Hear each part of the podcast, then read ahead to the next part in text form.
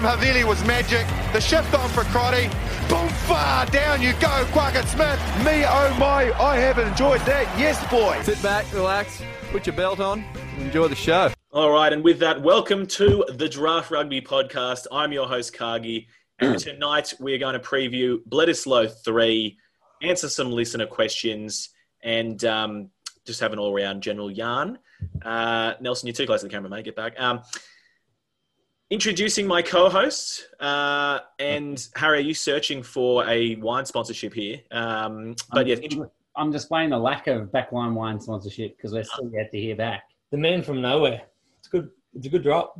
very good. Well, sorry, they've jumped the gun, but introducing Harry and Nelson, my co-hosts, uh, newfound lobster farmers. Must be nice. Uh, they bought all the kits and uh, now We haven't. farm or hunt lobsters. I don't know what you do with lobsters, but uh, must be nice, boys. Yeah, you, you eat them. Um, yeah, look, we haven't gone out looking for hot lobsters and not caught one yet.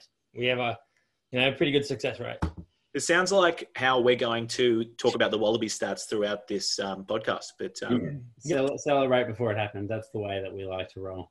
Very good. Anyway, look, I've missed the pods. Um, if you haven't already, get after us at Draft Rugby. Um, check, follow us on YouTube. Please subscribe and like. Harry goes is going to an increasing amount of effort. He was even doing green screen edits this week, so lifting his game. Um, so get after us on there. And um, with that, let's just jump in. So the Wallabies versus the All Blacks, ANZ Stadium this Saturday. Uh, Stadium Australia. We're talking about it before we started the pod. The record doesn't look good um, in Depends terms. how- uh, depends how you say it. I mean, you, you've got to reference that it is against the All Blacks and against the entire time that we have been dominated by them. Put that into to reference. 17 games. 17 games. You're going to guess in your head what you think it would be. Craigs, what's the actual win percentage for the Kiwis in uh, Australia at that It's, on, it's only just over 50%. So the All Blacks only win just over 50%. It's That's about what we beat 58. you almost half the time. So, um, yeah, And it's on the flip side. The uh, the Wallabies win percentage at ANZ. 42, 42%. Huge, you know what I mean? Like, just, um, So we're counting the draw as a win for us then. Yeah, we, we've counted that as a win because it would be a win, wouldn't it? No, it would be a No, loss it in would this be a case loss. now. No, we need to count that it, as a loss. it's a loss in a Bledisloe, but surely a draw at home counts as a win. It's like the Eden Park record. Haven't they drawn once? So, like, the Eden Park record's still intact. in the scenario that we're in for Bledisloe, it's a draw would be a loss. Instead No, of because the, the Bledisloe would be gone, right? So essentially, what that means is we're a one in three chance of winning. as wise as a wise man once said, it's like kissing your sister. No one wins.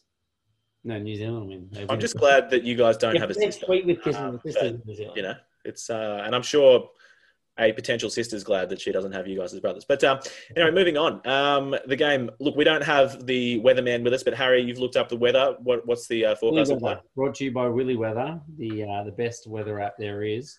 Look, ninety percent chance of rain, ten to twenty mils, which is a little bit. You know, I always thought one to ten is a bit of a sprinkle. So there will be some rain through the day. Chance of thunderstorm in the morning to mid afternoon. This may be too much detail, but I can confirm that there's only a five percent of chance of rain from five p.m. onwards. So basically, should rain itself out in the middle of mid morning, midday. And then by the afternoon for kickoff, there will be no rain and basically no wind.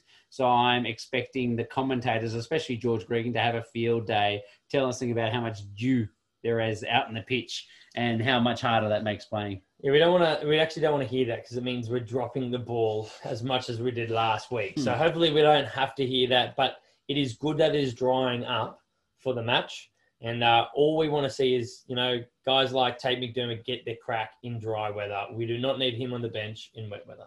It's true, but look, it's all about the, the, the positives you take out of it. So this week, uh, it means Koroibete will um, slide in the last 10 metres uh, rather than going for the bump off in the, If, the if corner he catches it.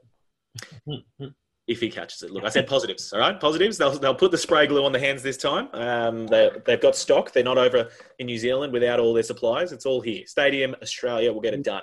If you can't catch it, Vunivalu is taking his spot next year. So Yes, look, that's, that's you're, you're previewing too far into the future for that. But um, look, how about talking of uh, considerations for net, the here and now? Nels, why don't you take us through the injuries, the casualty ward? So uh, in the returns column, There is Sam Whitelock returning from his concussion. Uh, look, he's yet to undergo contact when we heard last on, well, that was on Tuesday, but he's been named in the side. He's, he's going to be ready and raring to go. I think he was doing contact on Tuesday, so Yeah. it was basically like if that went well, he should be fine. Yeah. So I mean, he's he's been named. I'd be highly surprised if there's any uh, games in, in that. He, he's going to be someone who's going to add a lot back to their side. Rieko Ioane, after being pulled pre-game last week with his tweet tweet hammy, he will be returning. Ngani Laumape is uh, also into the side. The Into mini bus. Yeah, into Is the he a bench. wrist fracture from memory? it was something like that. I can't I can't remember exactly what it was. Um, I, I think for the Wallabies as well, it's worthwhile mentioning DHP. It's his first game back since Phew. injury. Kane. I think there was another. Oh, it's it's Petaia's first start returning from from his injury as well. In terms of uh, recent injuries, uh, you know, pretty pretty big on the Wallaby side of things. 10, 10 12. Um, James O'Connor, he, he pulled up lame from that last match with an MCL injury in, in his knee, and Matt To'omua, he he hurt his groin, uh, redoing the injury I think he had earlier this year, so he's out for the rest of the season, which isn't that long. Where'd you hear MCL? I, I just saw knee. I saw it on uh, the Twitterverse. Okay. As a Um, health professional, whenever you hear knee, you just say MCL, don't you? You just say ACL injury. Well, it's been it's been two weeks, right? So straight away that says it's probably middle grade, and straight away Yeah. that says to me he's not playing the next week or two. Yeah. At least it's a four to six week injury if he's not there now. Yep. Um, Joe Moody concussion, just because the bloke hits his head against things. Grub, grub cushion. What was that? Grub cushion, actually. Yeah, no, definitely grub, grab so. If you if you grab too much, you, you start to get headaches, and everyone else gets a headache too. It was good clinic on how not to tackle someone last week, actually, by Joe Moody. So Is he an undercover grub? Because somehow Dane Coles got called the dirtiest man in New Zealand. Dane, Joe, Joe Moody is far and away the biggest grub in New Zealand. But it's hard when you've got a nation full of grubby players to say who's the biggest grub. Nelson, we, we can't ostracize No. one third of our, uh, our Look. listeners. Kiwis, if if you want to send a complaint, send it through to rugbyruckus at hotmail, and that's that's our complaints department. I don't know how many times I've told you, you, you two are the only people on this planet that still use Hotmail, mate. Everyone is on Gmail, so it's the Rugby Ruckers at Gmail just to make sure that everyone gets that. yeah, yeah, yeah. Um, but um, no, very good. All right, well, Harry, why don't you lead us into that's led us into team changes. We've, we've switched up this week. Harry's normally the injury man, but um, yes, So uh, a few on both sides of the ledger. So for the Wallabies, the first one in the front row, Allan Alaalatoa coming in for Taniela Tupou. Personally, for me, I'm, I'm really excited by that change. In the scheme of things, you know, we'll, we'll talk about what it means uh, for one of our listeners' questions later on, but probably not a huge difference other than where the So- impact from Tupou's made. Well, to be honest, they they also came out and said they've been told they get forty minutes each. No, no, no. He said that's what we played last time. He didn't say that's what's going to happen. That's what it sounded like. They said they this week they, they know they're getting four week, 40 minutes, empty the tank. Mm. Um, Tania is going to come on with a fatigued side rather than on, on from the start, which means he, he is more of an impact player for me. Um, You're, you're still my listener question answers for later on. okay. well, I think look, it's important. They probably um, the Wallabies uh, coaching staff was going back through some draft rugby podcasts, and they realised that Allan had been on the podcast. Um, go back and check out our first episode this year, and uh, they heard the great insights he had in that podcast, so um, decided to promote him back to his uh, starting position. Yeah, yeah, exactly right. Brilliant. Obviously, the big talking point this week is Noah Alessio, Lolesio, sorry, and R.A. Simone taking over from James O'Connor Simone? and whatever you want. To'omua, who uh, are both injured. It's not A.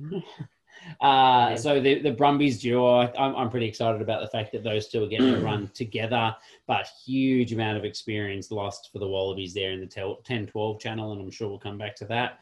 DHP back from injury, starting for Banks. Uh, so again, you get a very experienced player up the, out the back there, but Banks won't be there to kick for touch. Uh, and on the bench, both Fraser McReight and Tate McDermott both getting their first uh, first run off the bench as well. Fraser in for Liam Wright, he's captain at the Reds, and Tate McDermott in for Jake Gordon as well. Uh, debuts for both of them, so not just first. Yeah, If they get on debuts, correct. Yeah. If you know, depends how close it is. Uh, New Zealand, you got Karl Tu'inukuafe, who has had an absolute barnstorming comeback from injury after, you know, really struggling to get too much game time in front of Hodgman or anything like that at the Blues this year after his injury. Is starting with Joe Moody out with his concussion, Sammy Whitelock back from his, for Tupou Vaa'i and uh, Hoskins Sotutu in for Ardie Savea, who we didn't mention in the injury ward either. No, sorry, not injury ward, the uh, paternity ward. Paternity ward. Sorry, and Nepo Laulala obviously also up on paternity leave as well. Yeah, look, I, I, interesting one for me, Sotutu and Savea. Uh, Sotutu offers a lot in attack. He's, he's probably not as solid in terms of his defensive structures, but I mean, he is an absolute wrecking ball. In, in terms of the chances he's had in that first match, he had 20 minutes and he almost made as many tackles. I think he had two less tackles than Pete Samu. He had two less runs than Pete Samu, and he played 20 minutes compared to 80. But he also had the same amount of tackle busts, two tackle busts. So he's been more destructive with his chances. So, I mean, he's going to be a big one for them, and they're definitely going to need to contain him. And that's his first game as well. You know what I mean? He hasn't even eased into it. So he's only just getting warmed up, I have a feeling. Yeah. Yeah. I mean, I, I guess the hope for us Wallabies fans is that he might be a little bit daunted by the fact mm. that he's starting such a big Bledisloe game where the Bledisloe Cup is, you know, arguably on the line or, or at least not in their pocket just yet. So I guess we have to hope that he does a Shannon Frizzell and doesn't show up. Well, I, I think if we were playing do fantasy, frizzle. yeah, if we if we were playing fantasy footy, as long as he was in my side, he would be shit. So Yeah, pick him up. Put him Nelson- first try score You anytime. beat us to the punch of um, asking how he went for you this year. But uh, no, I think uh, we also talked about it earlier. I- I'm the only one. Um, don't get me wrong. Sotutu is fantastic, but a little disappointed. Uh, Kira Ioane, my boy, want to see him in there, but um, not even a bench spot. But uh, look, I think I think fair play. Sotutu's probably earned the, the start over him this year. Um, but I think he's just terrified of the uh, his opposition, seeing big Harry Wilson at the other end of the scrum. You know what I mean? Like that's going to be what are you gonna say? to handle, really. So Big Ned Hanigan running at him. No, and The hammer. no, we're not giving him that. Well, look, as, as we proved last week, even Ted Flanagan doesn't even know which way he's going to go. So, yeah, how, you must be terrified trying to tackle the bloke because he doesn't know what's going to happen. So, it's, I think Ted's the only one that knows what he was going to do. He's the only one that had enough faith in him, other than Rennie. it's a roll of the dice every Uh, time. just, just to finish off as well, a couple of bench changes for the All Blacks. Tyrell Lomax, The Aussie. the Aussie, Dalton Papali'i, Ngani Laumape, Enrico Ioane, all back this week as well. Wow. So some real firepower. The only one I can confidently say I'm happy with, and this could be cursing us, but Dalton Papali'i and not uh, the harshest done by man in world rugby, Lachlan Boshier. Wowza. Look, uh, Papali'i is an absolutely brilliant, talented player. But my God, Boshier is amazing. Papali'i has got a lot going for him, but he's not Lachlan Boshier. Does You haven't- Bashir have an Aussie or even any other country so he can leave New Zealand because they don't need him? This is at least the fifth time you guys have said that. And uh, if you haven't listened to our pod before, the Boshier fan club is um, sitting on a couch together, Harry and Nelson, tonight. Uh, Disagree. their words were better than Sam Cane. Um, not, Yeah, sure if they still, disagree? not sure if they still agree that, but Yeah, uh, player as a player on field, not as a leader, as a player and the his impact. Oh, we Only cha- ball and handle. changed to not as a leader. All right, yeah, interesting. But um, Definitely not as a leader. With Sam Cane, tough as nails as well. I won't take that away from oh, him. oh, look, oh, now he's tough as nails. All right, okay. Well, mate, he He's broke his neck mate. and came back and played really well. Yeah. Mate, it- Weapon. it's- we're not saying he's not good, but fuck Boshier is brilliant this year. If if you try and hold the Dales to anything, um, we could be here arguing for the next hour. So what we'll do, than Sam Cane. I'll stand by that. You can hold me to it. All right. we'll swiftly move along. No, we, we were talking about how, how well that, um, particularly those two outside backs, that that just complements the the All Blacks backline. Really, I mean, you can we were saying you can take either centre off, Goodhue or ALB. They can both switch around. Both Laumape and Rico are centres. You could chuck them both on in the centres if you wanted. Rico obviously covers the wings as well. Like it's just terrifying to be honest. And Laumape coming on in the late game, like when particularly when Simone's playing his first game for the full game, um, just and the, the, the prospect of having Laumape come on and run at you the last twenty, like that's not great. The crazy thing is, you the you know the, the All Blacks have no idea what the Wallabies are going to start with because they haven't played against them. But the Wallabies have absolutely no idea what the All Blacks are going to finish with. They could play TJ Perenara to Beauden Barrett to Ngani Laumape to Rieko Ioane with Jordie Barrett at fullback and Caleb Clarke on one wing, and Who's the other wing? I don't know, Jack. Someone else. Mate, a 2 2. You know what I mean? Like, Could be anyone. Yeah, the funny thing, like uh, when the Wallabies have been in that position where they can rotate, it's never been a good thing. But that's because none of them have been as good as the All Blacks. You know, they don't have Bodie as the guy that can play ten or fifteen. But it, it is interesting this week with we don't have a backup ten. Our backup but we 10 do. I was about to say, Hodge, he's become even more of our Mr. Fix It now. So, which is a really interesting thing because, I mean, he's pretty much covering 10, 12, 13. Who's our uh, other bench? Uh, Paisami. So 10, 12, fullback, you know, potentially a wing spot. Definitely both a wing. You know, so it- it's going to be interesting to see who he actually comes on for. I guess, I guess the good thing is that you've got Petaia who can push out to the wing as well. DHP could arguably push to outside centre if he really had to. At No. DHP's only played 15. 15 or wing, and that's it. Yeah. yeah, I mean he's got the skills to do whatever, but It doesn't have the same No. excitement as the. Have you, have you ever seen DHP play outside centre at um at a high level? And uh, no, but I just know he could do it. And I uh, think he did at the NRC once. and I, I, look, I guess it You, you could claim it. No one will be able to, to fact check that. So it came. There's no coverage. Um, it, if it comes down to it, I think it shows what the All Blacks tactic should be, and that is try and rattle the hell out- out of Noah Lolesio and try and make sure that he's not comfortable because we haven't got a backup plan. Just if he doesn't play well, what the hell do we do? If he has a Richie Moa- Mo'unga game one day out, Mm. we're screwed. Yeah. The only saving grace, I guess, is that um, unlike Richie, Lolesio has played a lot of his career at 12. And whilst he's certainly not the biggest guy, it just means that he has, uh, like, like, he played the under 20s at 12, I'm pretty sure. Um, and it did. just, it just means that he's more versed to, you know, a more defensive role, basically. So he's not going to, shouldn't be as phased by, My worry wasn't coming about him. running players at him, although Caleb Clarke could eat him.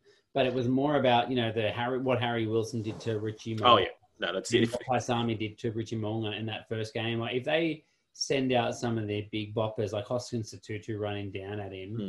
Patrick Tuipulotu running down at him, you could It's- do some serious damage. You could argue that this game is going to come down to who does a better job, Sotutu or Wilson at smashing the other 10. That's basically what it's going to come down to.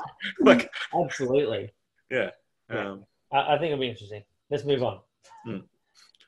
So let's go. Let's go to some Wallabies tactics, shall we? Like, how, how do we think they're going to change? So the first really obvious one, I'll take the low hanging fruit, is maybe actually consider Caleb Clarke in your game plan. James O'Connor won't be there to make a brain snap uh, punt down the field to Caleb Clarke in open space like he does once a game.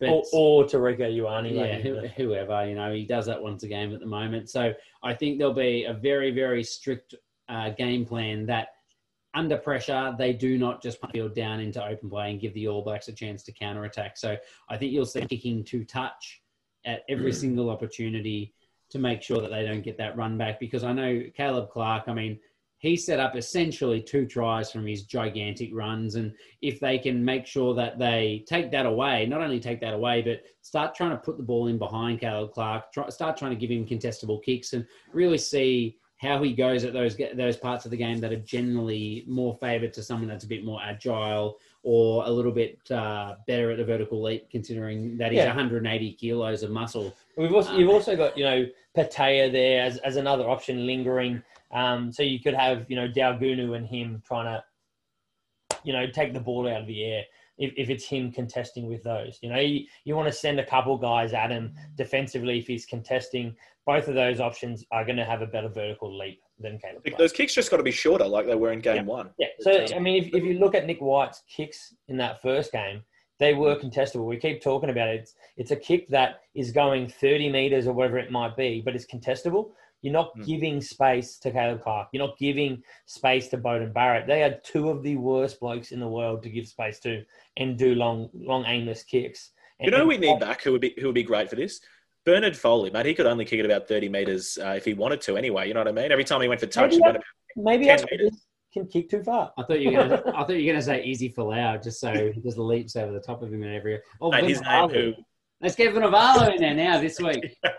No, and I think. Uh, but look, I'll, I'll, sorry, I'll, I'll expand on that as well with Caleb Clarke. I think um, apart from the 190 kilos that he weighs, the uh, you know 73 tackle busts he made last week, apart from not giving him the ball with time and space, how about um, tackling him around the legs? How about that? Um, we talked. talk legs, mate. Oh, sorry, sorry. Tackling him around the leg or the ankle. Pick one. The two and go. Yeah. Um, because you know we talked about it last week that in trying to uh, win the physicality battle, the Wallabies kind of ended up just going for shots rather than um, actually making tackles. And you know, uh, uh, ten of Caleb's tackle busts were guys just going high and bouncing off because Yeah, uh, I think the laws of physics. I think it's worth noting that a, a lot of those were when we were scrambling defensively. You know, we, we won't set up in, in really good positions. So But, but what do you want to do when you when you are scrambling defensively? Just make a good textbook ankle tackle to slow down the ball. Like that's that should be your go-to. It shouldn't be I'm going to make a massive shot in a really like low percentage, uh, you know, play that we're in, in in terms of a absolute scramble to get back and stop something. It should just be back to basics. You know, ankle tackle, get them down, re- re- recover, give people time to get back. I, I don't know how I feel about this. Tell me what you think, but I think we can tie a few points in together here, right?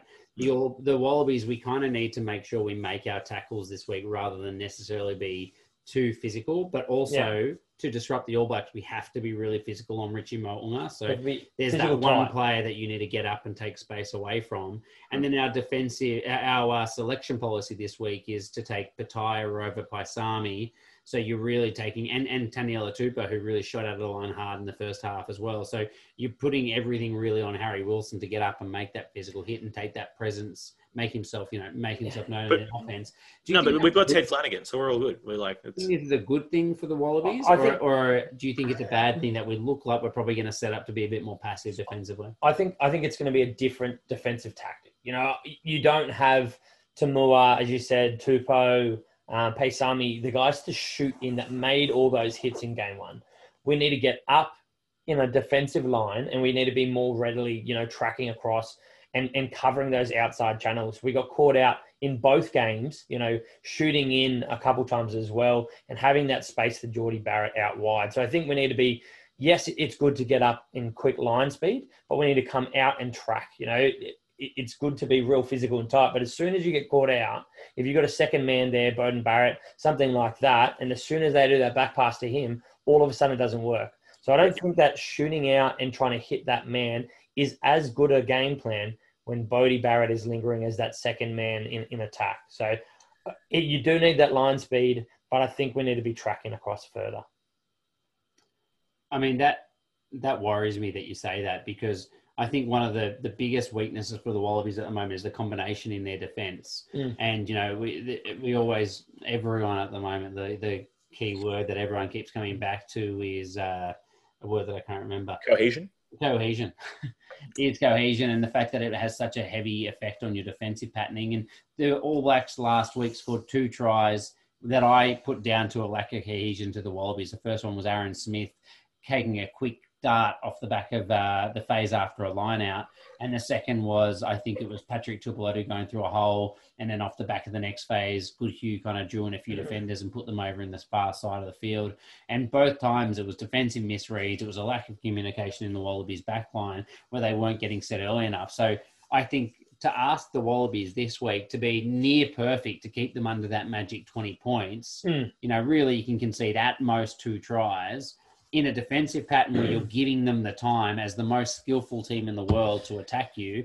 I, I don't believe we have the cohesion in our back line to reduce them to enough th- points. So I think the only way we can do it is to disrupt Richie Mo. Yeah, look, I- think yeah, I think you've got to definitely disrupt Richie, Richie Mo. I'm not saying you know, but you don't need your outside centre being the guy shooting in to hit him. You know, I mean, like you, you can't do that when Beauden Barrett's lingering at the back. It has to come from Intida. It has to come from Harry Wilson or something like that. And you need to have that line tracking across. It, it's all well and good. It, it all depends how you you put that you know into perspective because you know it, it is not hard to talk and bring someone out with you it is hard to make that decision in a certain role when you don't know what the blokes around you are doing. Do I shoot in? Do I wait out? That is a harder thing where you need to have those combinations. I think if you're a, a team that is verbal in a defensive line, you can talk about who you've got and you can have that communication and come and track across. You have more time to make sure there's not those gaps. You have more time to work together. You you're keeping in unison with the blokes around you. But in game one, we didn't. It wasn't that. Someone had to make that decision, not knowing what the guys around them, not having that experience with how other people would react to make that decision. Can I, can I just ask you a question? With the changes in this back line, especially through the inside, you got uh, what do we got? Lolesio, Simone to Petaia, and then you've got the Bulla brothers on the wings. That's their Oh, name. That's their Do name. not That's say what they that, call. mate. What? Literally, that's what they call themselves. Yeah, but they can. You can't. Look at you. James O'Connor said it, man. He's wider than me. So anyway, I'm I'm playing that off. That's okay, and uh, I stand by that. Neither none of those players really, I think, are really key communicators in in an experienced Wallabies game in a big moment. How do they how do they build that cohesion and communication? Because that's not a communicating backline. You got DHP at the back. To me, he's the only one that they're going to have to really rely on because I don't see anyone else playing that role to a level that's good enough. Uh, yes, uh, thank you for the question. Um, Nick White is going to have to be extremely vocal. I think you're right. It's um, it is it is in. Why is playing halfback? How does he do that? Well, this, this is what I mean. Uh, He's going to have to. It's it's going to have to be a combination of Nick White and DHP. It is a very unique situation that you have your ten to fourteen actually just being blokes who just perform. They don't really call the shots. They're not huge leadership figures. Um, I mean, at every ten, um, nice. Uh, every ten, you know, has to stand up and and make some calls. So this will be a huge game for Lolesio to to do that. But um, yeah, it will be an interesting one. I think Nick White, he's, he's basically the DHP coming back is huge, but Nick White is is going to have to really steer the Yeah. ship this weekend. I, I think DHP is a huge part of why he's playing this week is that. You know, defensively, I think he's far superior to Banks. His communication with the defensive line is far superior. Hmm. So, Yeah, now, that, I was just going to say, tying tying some of that together, and at the risk of sounding like uh, Phil Gould on the weekend, uh, little cliched, um, I think it's a balance of of what we got right in game one and what we got wrong in game two. As you guys said, really need to focus our energies on unsettling Richie Mo'unga. Uh, we do need to win the physical battle, but you can see clearly in game one we got it right. So even though we're missing now a few of those big hitters, we got that pressure right, shooting, shooting up at the right times for the for the most part. Uh, in game two, we got it wrong a lot of the time. So we were going for shots when it didn't, when we shouldn't have been.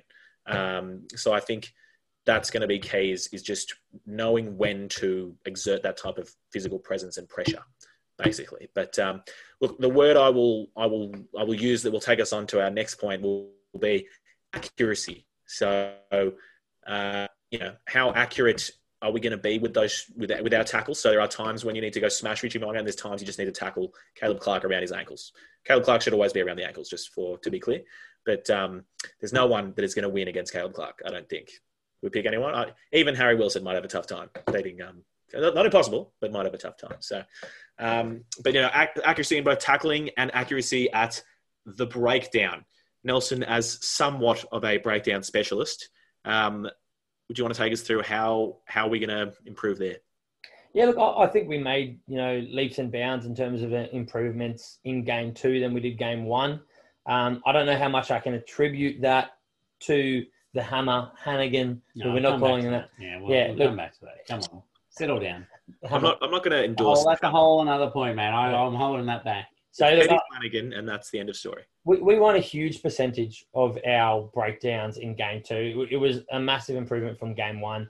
I think, interestingly, having McReight on the bench, he is a guy, he is a specialist around that breakdown. I don't know how many minutes he gets, but if we are struggling at that breakdown battle, I think you will see him come on earlier That's it. at six. So Can I- can I interrupt? You reckon it's going to be at six? I was going to say I have to interrupt. We haven't we haven't spoken about it yet, but McReight over Liam Wright. Uh, I mean, I think we talked about it pre-pod. But for me, like they they both offer different things, but the back end of the game, if the game's tight, I feel McReight is the guy who who's gonna, you know, be more likely to steal you that ball, more likely to, to slow it down a little bit. So I, I Although, think, by, by the same token, I think it was it was the the Reds semi-final where um, you know he made made a steal to get a penalty goal to put them either back level or in front, and then a couple minutes later gave away a penalty for the other team to win the I game. think, I think it was a, a a round game. I mean, Or the last last last round of the regular season, yeah. the way the game's been refereed, But so what I mean is just his man on ball is definitely getting a huge advantage. Yeah, I, I mean, exactly right. It, Yeah, it's very true. Like, if you're putting someone like that into the game earlier, if we're struggling, you know, he's likely going to get paid because that's how it's getting refed at the moment. But look, I I don't think our issue was about winning our own ball so much. I think the issue was about we need to really slow this pack down, this breakdown for the All Blacks. If they're getting quick ball, Aaron Smith's getting the ball out to his backs, we're still setting ourselves defensively and continuing to then have to, you know, shift back because they're they're breaking the line, then shift back, and that's when that builds and those issues sort of get created. Um, the All Blacks, I don't really think in the last couple of weeks, if they haven't had that, you know, disruption in terms of open field sort of, um, you know, disarray in our defense, they haven't necessarily, you know, created it off slow ball. They haven't necessarily created it that much off, off, you know, when there's been a set defensive line. You know, game one when when there was that set defensive line, you know, we we had the ability to shut it down through our pressure.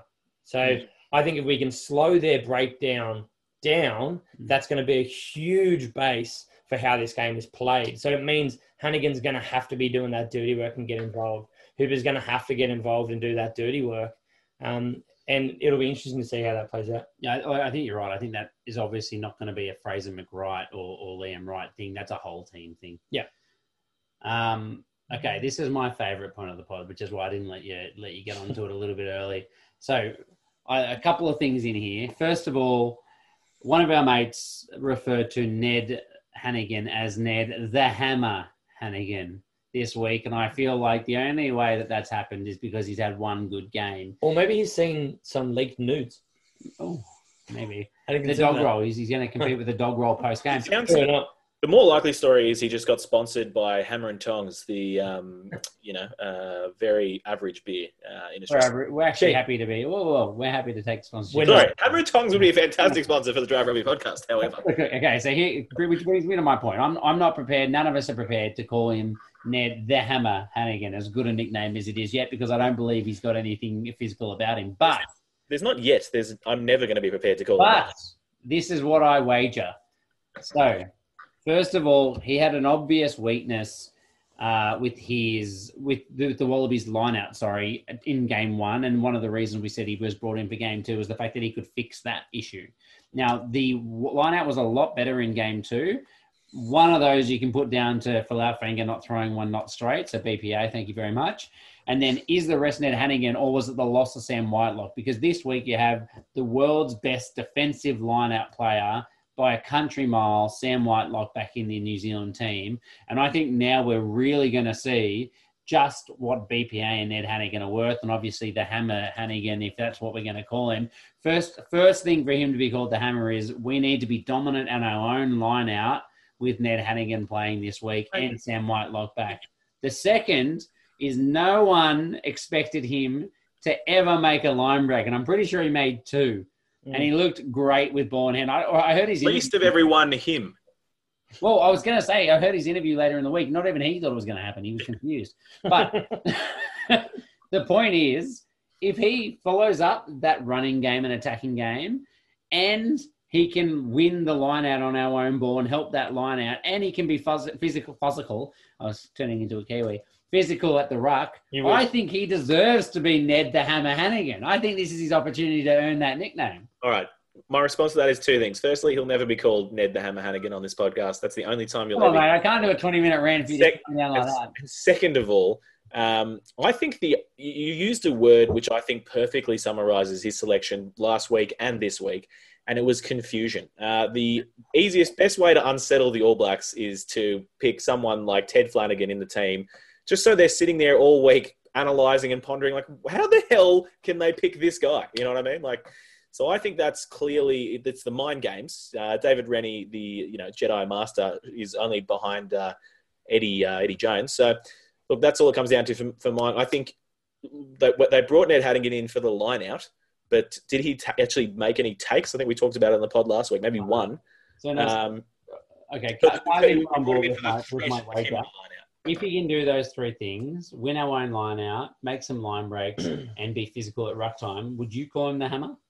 Look, it's Hammer, gonna hammer Hanigan. it's gonna take more than two games for me. Oh, I think that's pretty rough. Uh, look, I think the I He- will I will I will He can lose it again. He can No. lose it again. I think. Okay, fair. yeah, as long as it's not for good. But I will call him the Hammer Hanigan after this week if he does one thing. If I see him shoot out of the line and mess up Mo'unga. If he does that, for me, he is instantly the hammer. Because that's the one thing he didn't do last week that we really need to see. A little bit more physicality in defense from him. And if I see that, I will call him the hammer until he plays shit the next time, which will probably be his next chance. So All right, look, we've already talked about him for far too long on this podcast, and the last thing we'll say about him is that if you haven't already, check out friend of the pod, Squidge Rugby, also on YouTube, He did another great video analysing the Bledisloe 2 last week, and he did spend a good portion of his time um, basically just trashing uh, Ned Hanigan, so um, if you illuminating, you know, if, if you haven't seen Squidge rugby and his, you know, snippets of, of the rugby and how he does that, you are doing yourself a massive disservice. He is one of the best things in rugby at the moment. Basically, if you're listening to this podcast and yeah, how are you not watching Squidge Rugby's videos? Oh, That's agree. very short summary. But with that, let's move on. So we've talked about Australia, what we can improve, uh, how we're the mind games, picking Ted Flanagan to um, get in the Kiwis' heads, confuse them. Uh, the All Blacks. Let's talk about them.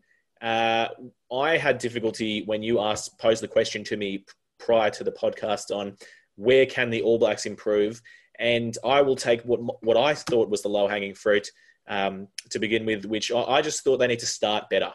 Um, I mean, every year everyone talks about how the All Blacks in general start the Test season a little slowly, um, but I just think in these first two games, the Wallabies have come out and I want to say almost dominated the first ten minutes of both Test matches. Now without scoring points. it is hard to say dominated without scoring points, um, but by that they have had all the possession, all the territory, and just been unable to um, convert twice. And I mean, look, this is probably my green and gold glasses, but twice there was uh, two uh, penal- relieving penalties to the All Blacks. Week one, Damian Yeah, McKenzie. Week two, Ardie Savea.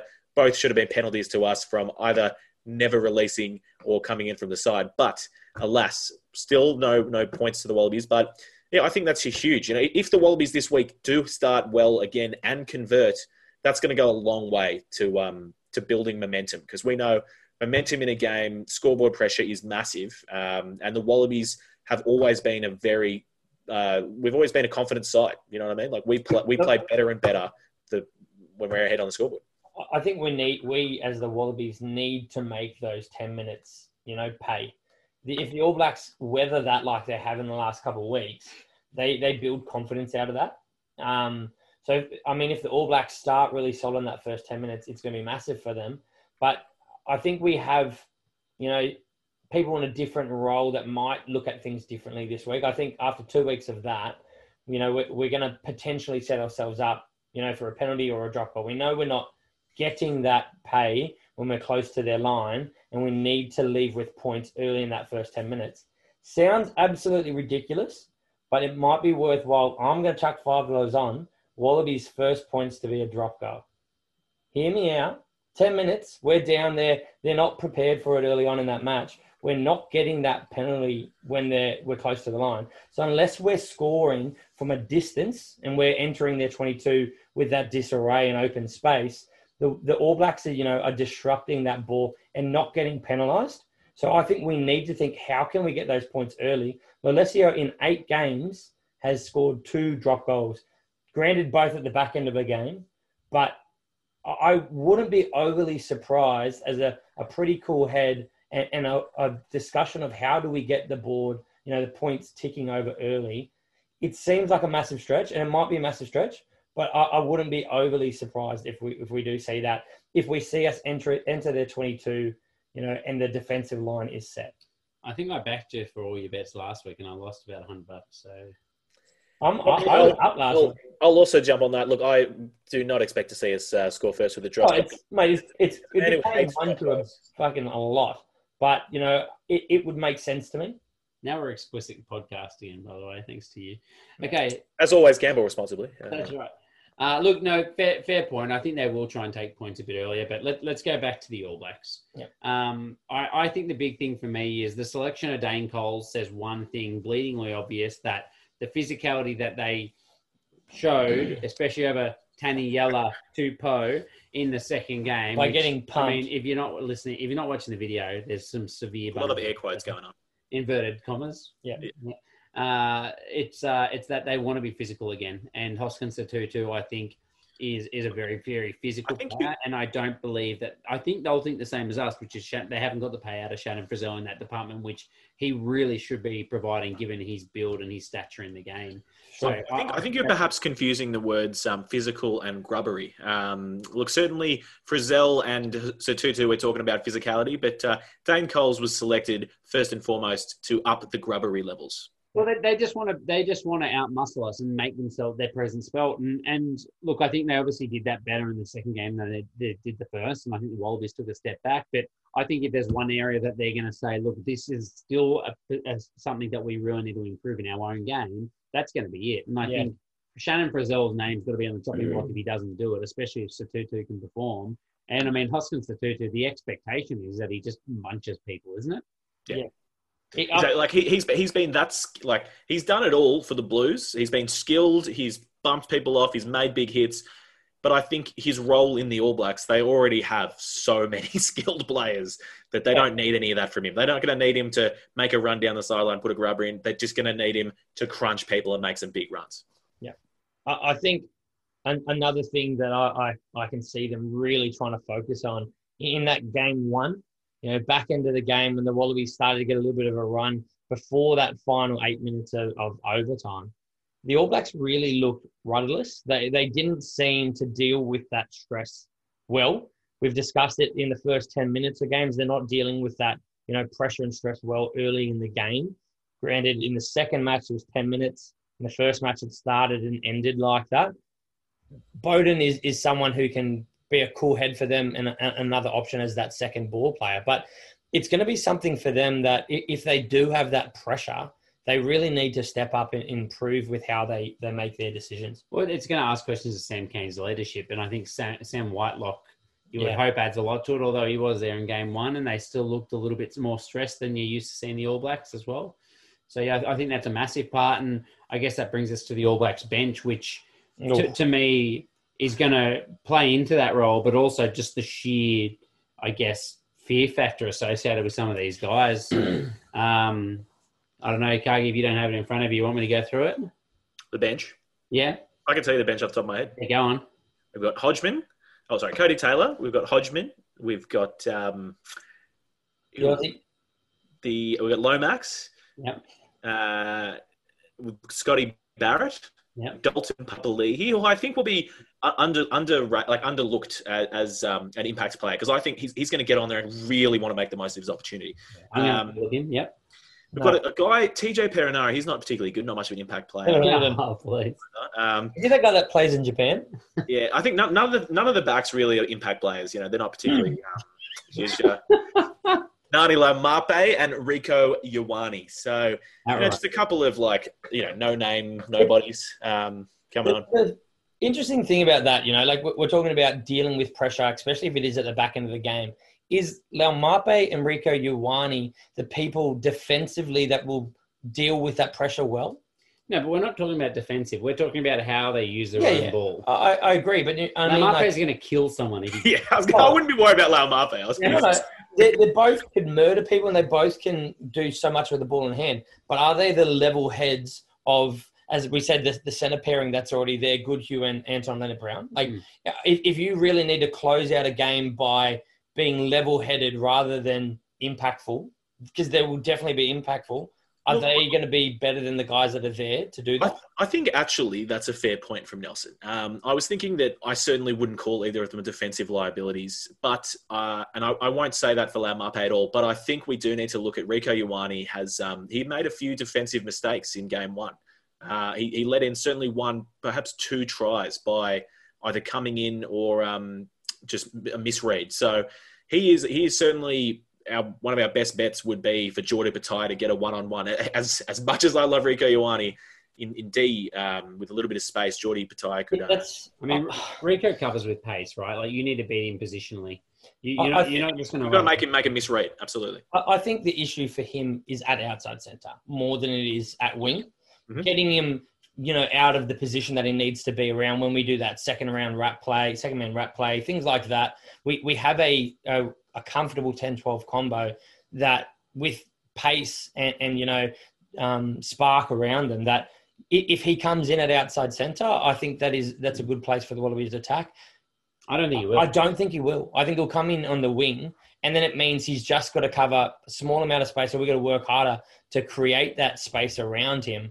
You know, when we see someone like Koroibete um, beat Jordie Barrett on the wing to get to that corner, Hmm. I, I think Rieko is a lot more likely to shut it down because he has that pace. Mhm. You know, Are we he's got a better ability to shut that down. are we assuming that Rieko is going to take off Caleb Clarke? Is that what we're Uh, yeah, probably. You'd Yeah. think so. Yeah. you think so. when you think about it? I think Yeah. that's probably most likely. Um, yeah, fair enough. Any anything else in terms of the All Blacks? Uh, what what do we at think? Huh? They're pretty good Uh, at footy. They're not bad. Um, look, as we said, they've only they've only won just over fifty percent of their games at Stadium Australia. Um, so Four. you know, Yeah. um, take wins where you can. a coin. No, very good. All right. Well, with that, let's move on to some listener questions then. Uh, I think Harry or Nelson put up a uh, call call to arms a little bit earlier this week, so we got a few few questions in, which was good. Um, and our forever faithful Mitch Evans at Mitch Evans ninety four um, will kick us off uh, again. So he asked, uh, with the inclusion of AA Petaia, DHP, the starting jerseys. Uh, sorry, I see the inclusion of these players um, in starting jerseys all as improvements. But how much better do those changes actually make the team? What do we think the biggest upside to those players is? So I'll, I'll go individually and then I'll, I'll look big picture. So first of all, we, we touched a little bit on some of this. Allan Ala Ala Alatoa over Taniela Tupou. The big benefit here is Tupou's attacking prowess late in the game when the All Blacks are a little bit tired and maybe just been able to pressure their defensive line, their their their attacking line with his defense a little bit more. Uh, I think they're probably pretty even in the set piece, and I think their work rate around the park are both exceptional. So either way, starting or finishing, I think they're both going to be really impactful in that. So, so the only upside to me is a bit more calmness from the mature Allan in the first half, and a bit more explosion in the second half for Tupou. So that's the better side for me. Mm. For DHP, um, compared to Tom Banks, number one, Tom Banks was kicking to touch, and he was doing that, I think, very, very well, with the exception of one or two misses, but taking huge meters, which I was loving. So that's a massive loss to the Wallabies, and it's going to be interesting to see how they change that. Uh, on the flip side, I think both number one are, are good under the high ball, so I don't think we lose anything there. But DHP just has this ability in the Ben Smith mold to be in the right place at the right time, and also just to always beat the first defender, always, always, always. Um, so I, I think we get composure, we get communication, we get a little bit more X factor in attack with him. Maybe lose a little bit uh, with the boot and kicking to touch, especially. And then the last one that you mentioned was Geordie Petaia. I think we've mentioned before. To the, uh, it's already in today's podcast that Pais- you won't get the Paisami shooting out of the line defence, but again, Petaia is just pr- probably you know the, the guy with the most X factor in Australia at the moment. So there's all I've basically said is attack plus plus plus plus plus for the Wallabies, and hopefully we've got another seven or ten or twelve points in this by having those guys on the field. Defense, I think maybe we lose a bit of impact. Maybe we lose. Depends a how bit, they're defending. Yeah, well, I think Paisami's only defending one way, um, Exactly. and and I also think we probably lose a little bit for our kicking game as well, but we get that benefit for communication. So I think it means that we'll be a bit more passive in defence, but hopefully with DHP a little bit more uh, organised, Yeah. and I think we'll hopefully have a lot more points in us in an attack. I'll build on that with just uh, it's not. I don't think it's all just attack. I certainly back DHP as a as a better defender than Tom Banks. He's. Uh, I'd much rather have him as your your last line of defence. Um, but uh, I agree, the kicking certainly going to be a, a, a big loss and going to put a lot of pressure on Lolesio. Um, but Tupou, yeah, as much as look, world's biggest Tupou fan right here. I just think name name a better impact player than Taniela Tupou. Now he, he has proved that he is an 80 minute player. There is no doubt about that.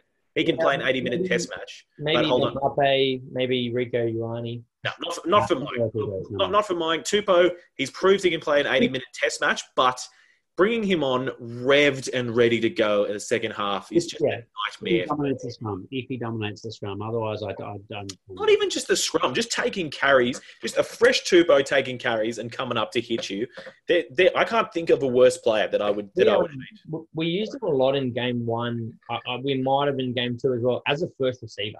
You know, so literally him being the man getting the ball from Nick White and uh, making a decision as well. You know, we're not just expecting him to run the ball. He's allowed to make those decisions. He, he did a kick last week, which just Mhm. shows he's been told, play your footy, mate. Like, do what you absolutely what you want to do on the field, do it, and, and we're going to put you in a position where you can actually do that.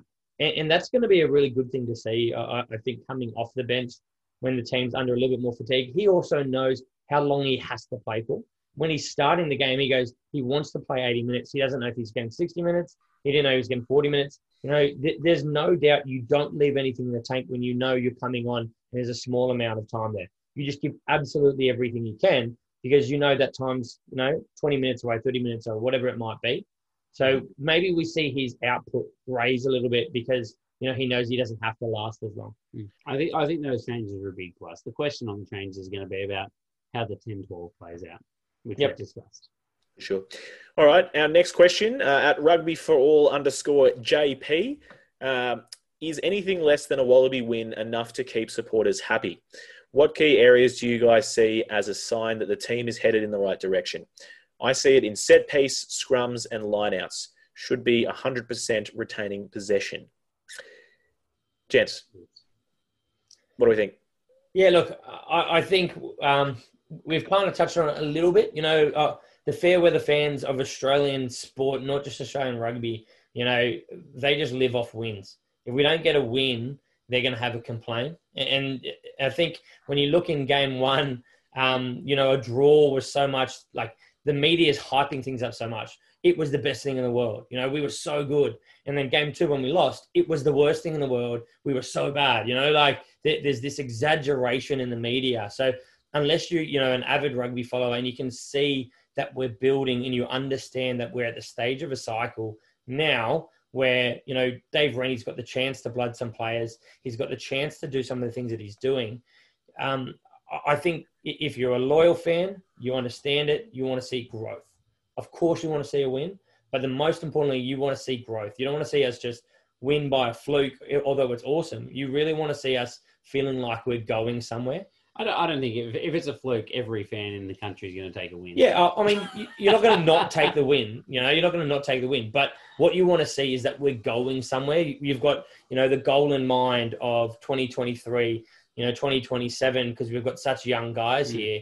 We, we want to be building. And I think from game one to game, game two, our weaknesses, you know, were built on. So, but some of our basics, you know, deteriorated. You know, our, our, our simple ball skills, some of our defensive reads and, and tackles, you know, they went backwards. So I, I don't think we want to see, you know, those things deteriorate and us get a win. I think we want to see, you know, that we're making positive strides. These young guys that are getting the, the crack.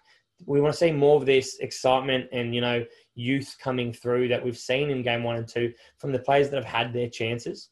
So it, it's a double. I mean, there's, we're, we're going both ways on it. It all depends. You know, a fair fan will want that win, but I know I still am happy with on a second review of that game too. Yep, no, very good. I think uh, i- i- when you say anything less than a Wallaby win, look, I think we're going to be chuffed.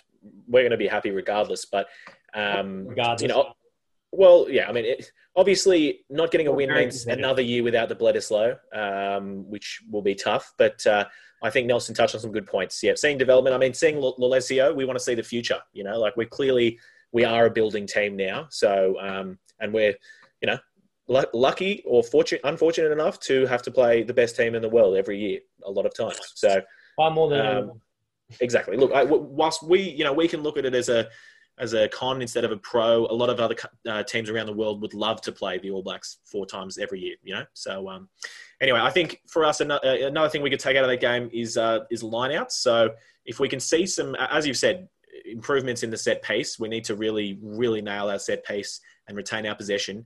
That's huge. I mean, that's you know, it's Test rugby is Yeah. is a game that is dominated by set pace. Really, I um, think you you really want to see us use that set piece better as well as a better platform to work off. We did definitely improve our lineouts. Yes, Harry touched on about with no Whitelock, but it, it's all well and good winning it. If you just lose the ball, you know, next phase, what does it mean? You know, we we've got to Yeah. use it as a base. So we need to really start seeing them turn that into a you know a positive.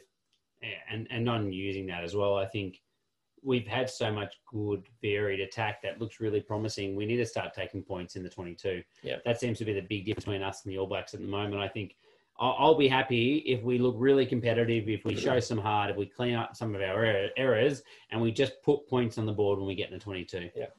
that's a big one for me. I- I agree. Look, I think the, the All Blacks are the best team in the world at unstructured counter-attacking footy. I don't think we're going to be better than them at that. We, we've been very good at that in the past.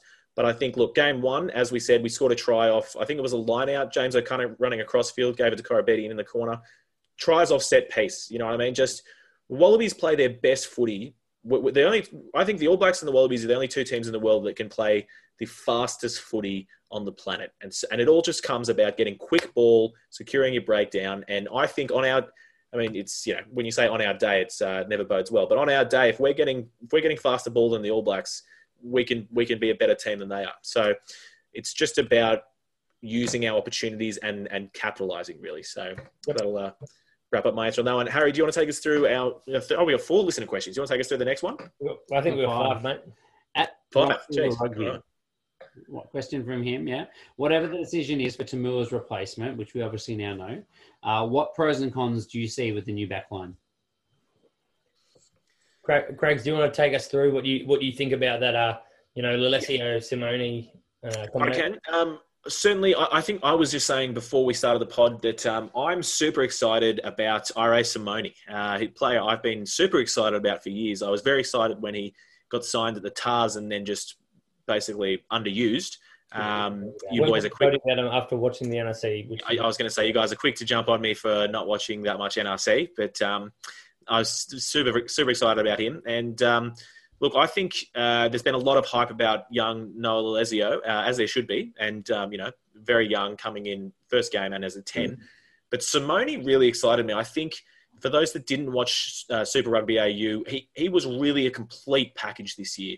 Um, one of the things people will forget is look, Tom Banks certainly has been amazing for us for ki- at kicking for touch. I hadn't really thought about this until just now, but Simone has a absolutely enormous boot on him, Yeah. um, which was really good for the Brumbies all season. So he just uh, he can do a bit of everything. He, he can he's a second playmaker. He's got a massive boot. He can just truck it up. Uh, I was very annoyed throughout this entire fantasy season because he just stole all of Tevita Kuridrani's typical uh, you know trucking up carries. Um, so.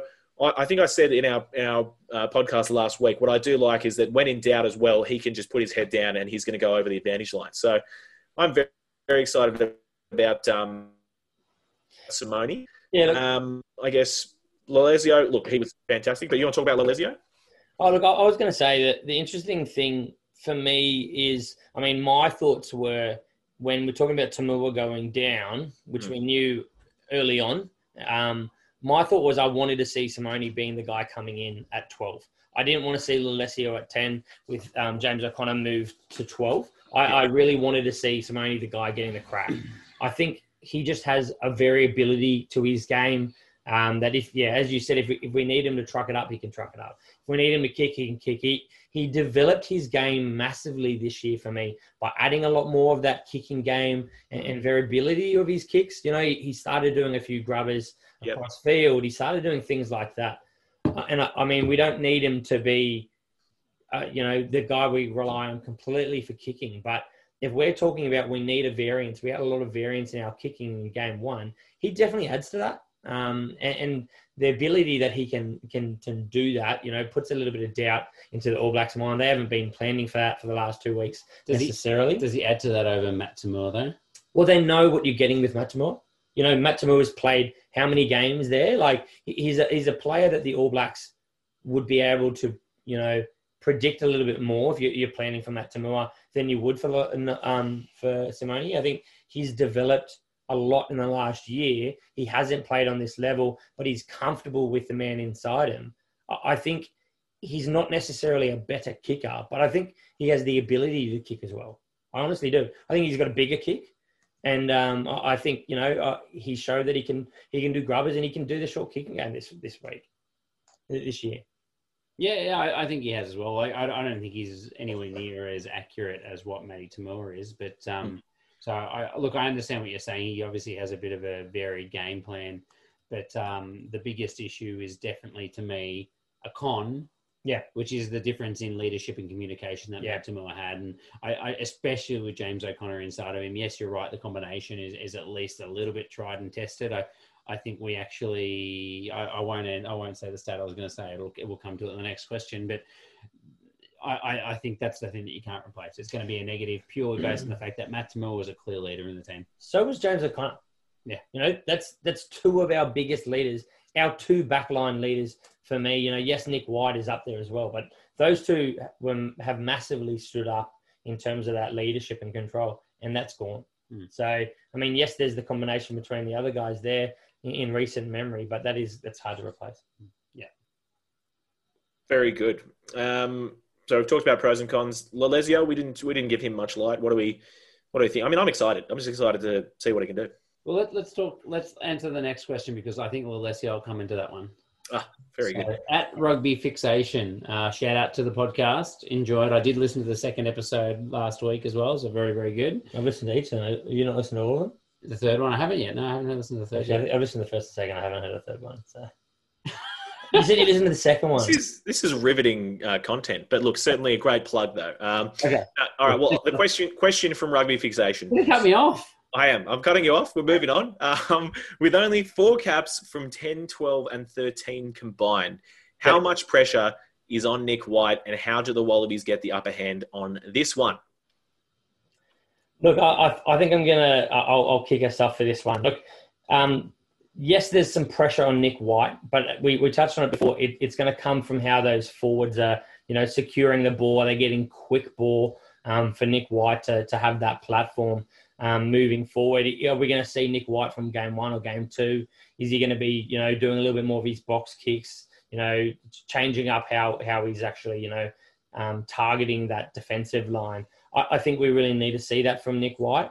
He has been um, training with you know the men outside him since June, the last sort of four months. So I, I think they will have a bit of an understanding of, of each other's games. No, he hasn't played a lot with them. I think he had a couple starts. I don't think they were with Lolesio. I think that might have been when Lolesio was injured. No, no, it was So- after. It was definitely when he was back. Lolesio only turned up for the grand final. Oh, yeah, then it definitely wasn't. No. So um, yeah, it, the, so they haven't actually really started the match together, but I mean they do have a good understanding, you know, of four months, you know, those sorts of basics. But for me, a really interesting thing out of this, we're talking about those combinations, and we keep you know driving that home. Aaron Smith and Mo'unga, they have played together for seven matches. Started. They Yeah, that's- started seven times together.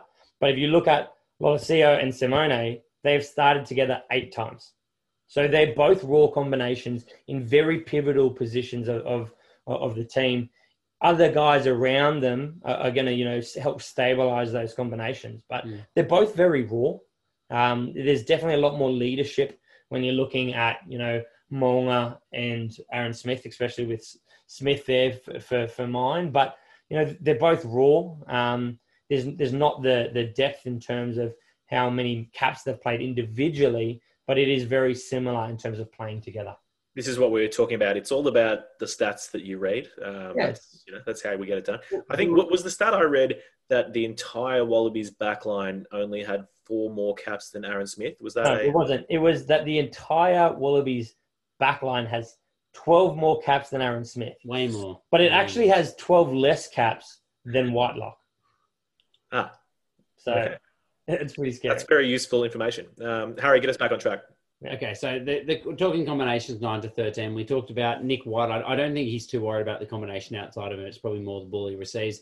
I think the person that we haven't named yet is Geordie Petaia and his combination with the ten and twelve. And I don't understand how they're going to have any combination whatsoever, Mm. especially considering Petaia was injured at the start of camp. So he wouldn't have even been training with Irae Simone at 12 until he came back from injury. Jordy So Petaia is a player who doesn't need combinations, Yeah, mate. but Give him that- ball, I don't believe get out of his way. I don't believe that at all. That's a Yeah, bad point. yeah. Look, I, I, I think fair enough. Jordy Petaia is the kind of guy, if you're under stress and attack, you just give him the ball, you just shovel in the ball and go, here's my shit, do something with it, help me. Correct. But in defense, he's very prone to making errors. He's kind of like our Rieko Ioane. He can definitely, definitely, Definitely. definitely make mistakes.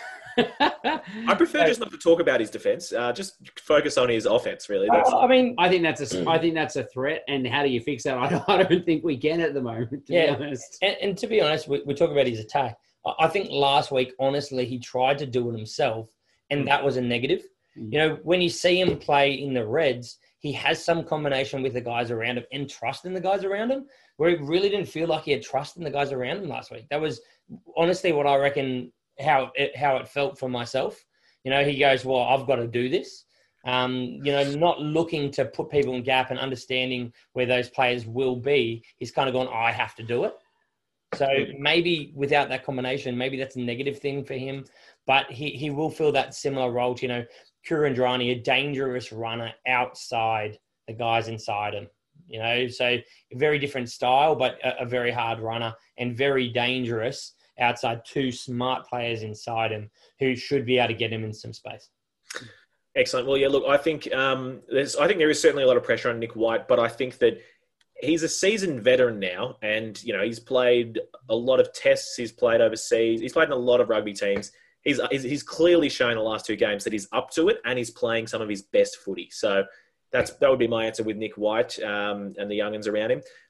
Guys, I'll put it back on you. The the key part of that question there from Rugby Fixation was how do the Wallabies get the upper hand in this one? Uh, defensively, honestly, I'm not too sure. Score more points. Yeah, in, in attack, it's to me, it's Nick White to control the game with his box kicking to take pressure off Lolesio. And I think Irae Simone needs to utilize, keep it simple, utilize his attacking lines that he's very good at running and try and put some pressure running over Richard Mo'unga. And uh, finally, it's give the ball to Jordy Pizarro with some space, and uh, anything can happen. Or any of our attacking weapons. Give it to Daugunu in space. That guy didn't need space in game one. Hmm.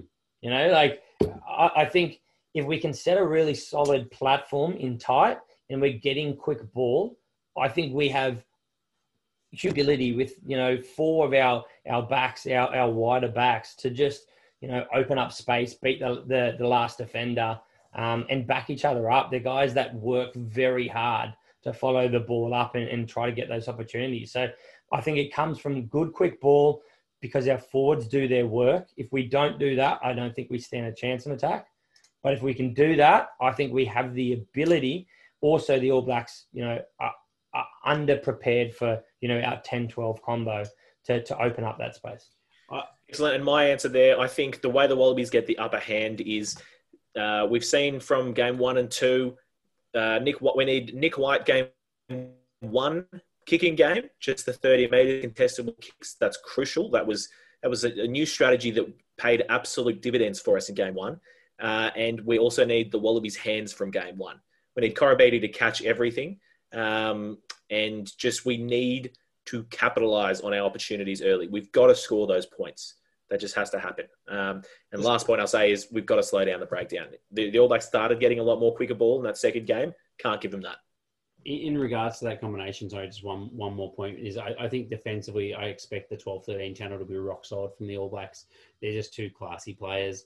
I think that 9-10 lack of cohesion means that the opportunity could well be at how Noah Les- Noah Lolesio combines with the Buller brothers with his inside balls and trying to put some players through those gaps. So I, I think that's a huge thing as well, how we can kind of build that combination in a short space of time. It'll be interesting for me. We, we've touched on, you know, previous weeks, Hodge at the back end of a game, just being able to kick the ball from almost 100 metres out to, to get that penalty. We, we've brought in now Tate Dermot on the bench, and he's someone for me that, you know, can create an attacking um, attacking play from anything, whether it's a tap when we, we could be going for, for kick to touch and they're not ready for it, or if he's getting a little bit of slip down the blind side. You know, Jordan Barrett, Jordie Barrett is is not a typical without Jordan Barrett. I, I don't know the bloke. Does he play rugby? Um, you know, he's that's his actual name, guys. Um, Probably an, another brother. yeah, probably. Um, That says it all, doesn't it? yeah. So look, I Tate it could be a, a real weapon in the back end of the game if he's confident. You know, I, I think um, Jake Gordon had a little bit of, of that, especially in, in game one. Um, so I'm excited to see we've got the ability to attack and score in the back end of the game, but we've also got the ability to kick a penalty from 20 meters out. How, how good is that going to be? That's probably one of the most exciting matchups for mine in this game. Is going to be TJ and Tate McDermott coming on. You know what I mean? Like that's going to be great. I think. Um, excellent. All right. Well, let's uh, wrap up with our last Twitter question. Uh, it's from Hout Howdy Hootie at um, at p underscore bitter hout hoot bitter hoot. Uh, Grit Sports. We should have let someone else do this. Yeah, yeah. No, he's he's. Uh, I think he's you know, the head and the star of Grit Sports, um, which are doing pretty cool things with not just rugby but sport in, in South Africa and around the world. But um, he said you've now played two games. Craig, you can answer this first. You've now played two games with the All Blacks. What are the thoughts so far on Rennie, his structures and his selection process? Granted, it is early still in this, and he, he points that out, but how do you think? What are your impressions of Rennie so far? I love him, but I think I'm kind of like doesn't matter who the Aussie coach is, I'll probably love them. But no, what do I like about yeah. Rennie? I like that he's he's signed his four year contract and he's just shown straight off the bat he's not afraid to do anything. He's gonna he's gonna make whatever selections he wants, um, and he's he's been given a clean slate uh, and a young squad, um, and he's just going to I don't know, you know, he's going to try something completely new. Um, I think we've seen a few new things from the Wallabies already, uh, and I'm super excited. I think one of the hallmarks of a David Rennie um, coach team, know, generally, whenever he's come in, he's had a lot of success very early, and I think that uh, he'll be certainly benchmarked against that uh, that prior successes. I, I'm, I feel like this time signing a four-year contract as a test coach perhaps might be the time where he we do ease a bit more into it. Um, you know, he's got to he's got to build this young squad up um, over you know a year or two to to start really um, pushing the, on the world stage. But uh, I've been super excited. I just I really like. I think what he's going to do is you know he, certainly Cheika was all out attack, but uh, sometimes just wasn't willing to I, I guess compromise with modern day rugby and some of the kicking that's required. Um, Rennie just really smart attacking rugby. So I'm, I'm super excited. Yeah, I, I think um, so. A couple of things from me. Firstly, I think it's the start of a four year cycle. So I love the fact that he's been so open and honest about the fact that they're going to pick on form. So the the number of debutants, I don't believe he'd be doing the same thing if it was a World Cup year, obviously, right? Or so, is his third year? Exactly. So he's got this opportunity at the moment where it's the start of a, a World Cup year. He said, "I will pick on form," and he's very, very clearly done that. Otherwise, we wouldn't see Ned Hanigan in the same in the team. Uh, on top of that, the uh, the communication from all the player interviews has been very much that Rennie is huge on culture. We've we've talked about the Chiefs mana before on this podcast and uh, and I found it really interesting to hear about how he's worked really hard to try and combine the cultures of all the different island nations. Yeah, look, it, it's interesting. I, I, think when you look at international footy for such, a long, for, for such a long period of time, you know, people have tried to tear down nations that have, you know, Pacific Islanders and things like that in their team, saying that you know they're they're buying their teams or they're bringing people outside their country. For me, you know, Australia for the most part, a lot of these players come to Australia for you know a better future, a better life, and they decide to make their their um, you know Australia their home moving forward, and, and that's probably epitomised by you know Daugunu, who before he got his Wallaby cap, he got offered big money to Japan, and he said, "No, I want to stay. I want to play for the Wallabies." You know, he's committed himself to Australia, but I think Dave Rennie's almost changing it from a dirty thing you know, having those Pacific Islanders in our team to, you know, owning that as part of our culture and owning uh, that as a part of what Australia is. That is what Australia is. Celebrating. More so than, you know, a vast majority of countries around the world. We are a country made up of people, you know, coming from South Africa, coming from New Zealand, coming from Asia, coming from the Pacific. That is what Australia is. You know, that, that is a humongous part of what makes Australia Australia. And he has done brilliantly in a short amount of time to tie that into you know the pride of Australia and as pride of Australian rugby. It is it's starting to feel no longer like a dirty thing, but something to be proud of. You know, we are a part of the Pacific. You know, we we can work better in terms of you know building some of those relationships with, with some of the Pacific, and, and, we're trying to do that. And I think he's going to try and build that moving forward. But I think he's building a stronger identity for Australia. He's also come out, and, and the you know Australian teams come out saying that they want to lock in a Wallabies gold. They don't want to have all these different shades of yellow. They don't want to have you know 20, 30 different jerseys of different colors in the stand. When you think of you know, the All Blacks, it's pitch black. When you think of Wales, it's a certain red. When you think of South Africa, it's a certain green. The, Australia's starting to solidify their identity. And it's not just Rennie, it's it's Wisemantel, it's um, uh, who's the guy that's in charge of it that's come in recently? Mick, whatever it is, the CEO and the head of Australian rugby, you know. There's there's a lot about building an identity, and I think Scott Rob Clark. Clark. Yeah, let's go with Clark. There's, there's um, there's there's been you know such a solid base of working on identity, picking on form, and moving forward to build for the future. Um, Scott Johnson, he's not the guy I was thinking of, but yeah, him too. Um, so yeah, look, I, I'm I'm super impressed with him. Uh, I think there's been a clear show of intent with how the Wallabies are going to play rugby. You know, I, I think from game one to two, there's been a clear show of us working on our, our issues in game one. Our issues in game two were different. We, you know, built on and, and you know made our our issues less bad in game one. But there's a long way to go. Yeah, and, and it's it's a coaching team. I think is the other thing. You know, it, obviously Rennie's going to get the be the one that has to answer for everything. But I'm I've been really impressed by the variation in how the Wallabies are attacking in these first two games, and really excited to see the impact of Scott Wisemantel in particular. And I think my last point on, on Rennie, if I can, you know, there was so much confusion over why Naisarani wasn't picked in the team. And and more the time's gone on, it's, it's appeared it's been because he wasn't meeting certain fitness criteria. Um, he actually stayed back in Canberra so he could stay in the bubble rather than going back to, to Melbourne um, so that he can work on his fitness and he can try to build and get back into the Wallaby squad. So that was a clear task that had been set upon him by um, Rennie. So Rennie's, you know, treating different players differently, seeming like a good, you know, player manager to me. Um, and he's brought him back into the squad. And I mean, I, I, think it's very likely we see him get a run, you know, in the next few weeks, especially against um, Argentina, when he wasn't in the squad a few weeks ago. It's not because he didn't think he was good enough. It's because he goes, go work on these things and come back and be fitter.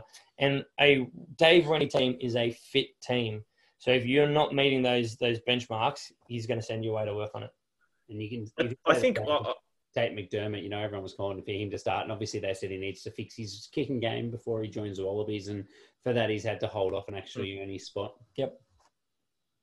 I think one thing that really excites me as well, just rereading the your question, is uh, the structures. And look, I guess actually this isn't really structures now I think about it, but the skills, the skill level. I think if we think about Super Rugby over the last few years, the Chiefs when they were winning, they were the most skillful team in Super Rugby. And I think the Chiefs over the last 10 years generally have displayed the highest level of skills, just like amazing rugby. And uh, I think I was surprised by in our the first game this year was just that Wallabies skill level. It's certainly been over the last, it's felt like over the last 10 years, so many times we've said, boys, it's your job. Like, how are you, how are you stuffing up this pass or dropping the ball a lot of the time? You know, just like unforced errors.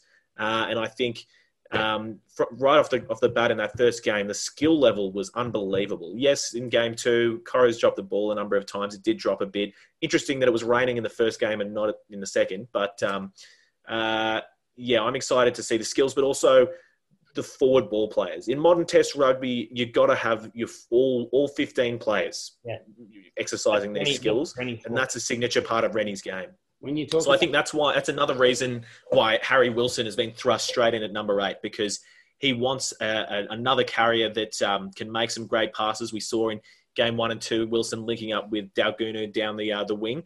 Um, so I'm really excited to see that. I think one thing that I'll never forget was uh, when Jack Debreczeni went across to the Chiefs. They asked Jack what was um, preseason like with the Chiefs as opposed to um, at the Rebels, and he just said, "Oh, look, you know, like they do things a little differently here at training."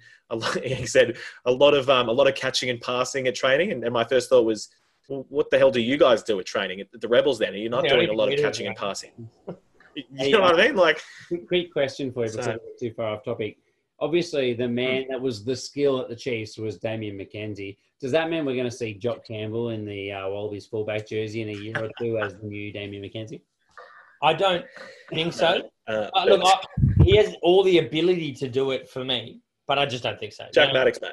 we, we've got Jack Maddocks there. You've got Banks there. I think Jack Maddocks for me is the more skilled player than than Banks, um, but offer doesn't necessarily offer maybe as good a kicking game, and maybe he's looked a little bit flaky under the high ball. But you know there is the ability for these guys to come into the squad. Yeah. All right. No, but anyway, uh, our general thoughts on Rennie. I think we all love him, um, and I just love his no nonsense. We've talked about it before. His no nonsense attitude at all the presses. You know what I mean? Just like, just just won't accept any crap, any questions. It just moves on. I, I love Any, that. So. anytime the All Blacks want something that we have, I feel a lot better about it. Oh yeah, Yeah. you, can, you, you, you feel that sense of regret still. So, um, you know, if we if we can notch up a win this weekend, I can't wait to just read the tabloids. You know what I mean? But uh, Harry's point about if the Kiwis want it, you know, Tyrel Lomax, when the Kiwis wanted him back, I was fuming. Then when I've seen him over there, I'm like, you can have him. You can actually Yeah. have him. I don't care. He wasn't making our squad. No. Very good. All right. Well, look, I think that might conclude uh, the pod, uh, episode 38, I believe, for season three. Season three, episode 38. Yep. Um, and let's go to the Wallabies. Uh, thank you for listening. We'll catch you in the next one. Wait, you And did it. Wait, we haven't done tips. Yeah, I'm, do we end I'm- I'm not gonna. I'm not gonna sign off yet for two reasons. First of all, tips, and I'll come to the second one. Wallabies by five. I said exactly Wallabies by five by the pod before the pod, mate. I'm also going to go Wallabies by five. Okay. You can't have the same tip. I'm sorry. It's a You rule. can, and we have. All right. Well, I'm going to say Wallabies by six, just so I get the outlay. I guess. Okay. Anything above that, and I win. And not look, going win by six, mate. last thing, if somehow you lasted this long for in, in our rambling, please give us a like, give us a share, do something to help us uh, continue to spread the podcast Let- and the and the vlog. Let us know you got made it to this point. Yeah, what's the hashtag if you made it this far? I don't care. Just tell us. Hashtag Nelson's Bledisloe forehead. Cup. Hashtag but let us Bledisloe up. Then we know you made it. You made it. All, all blacks. Hooroo.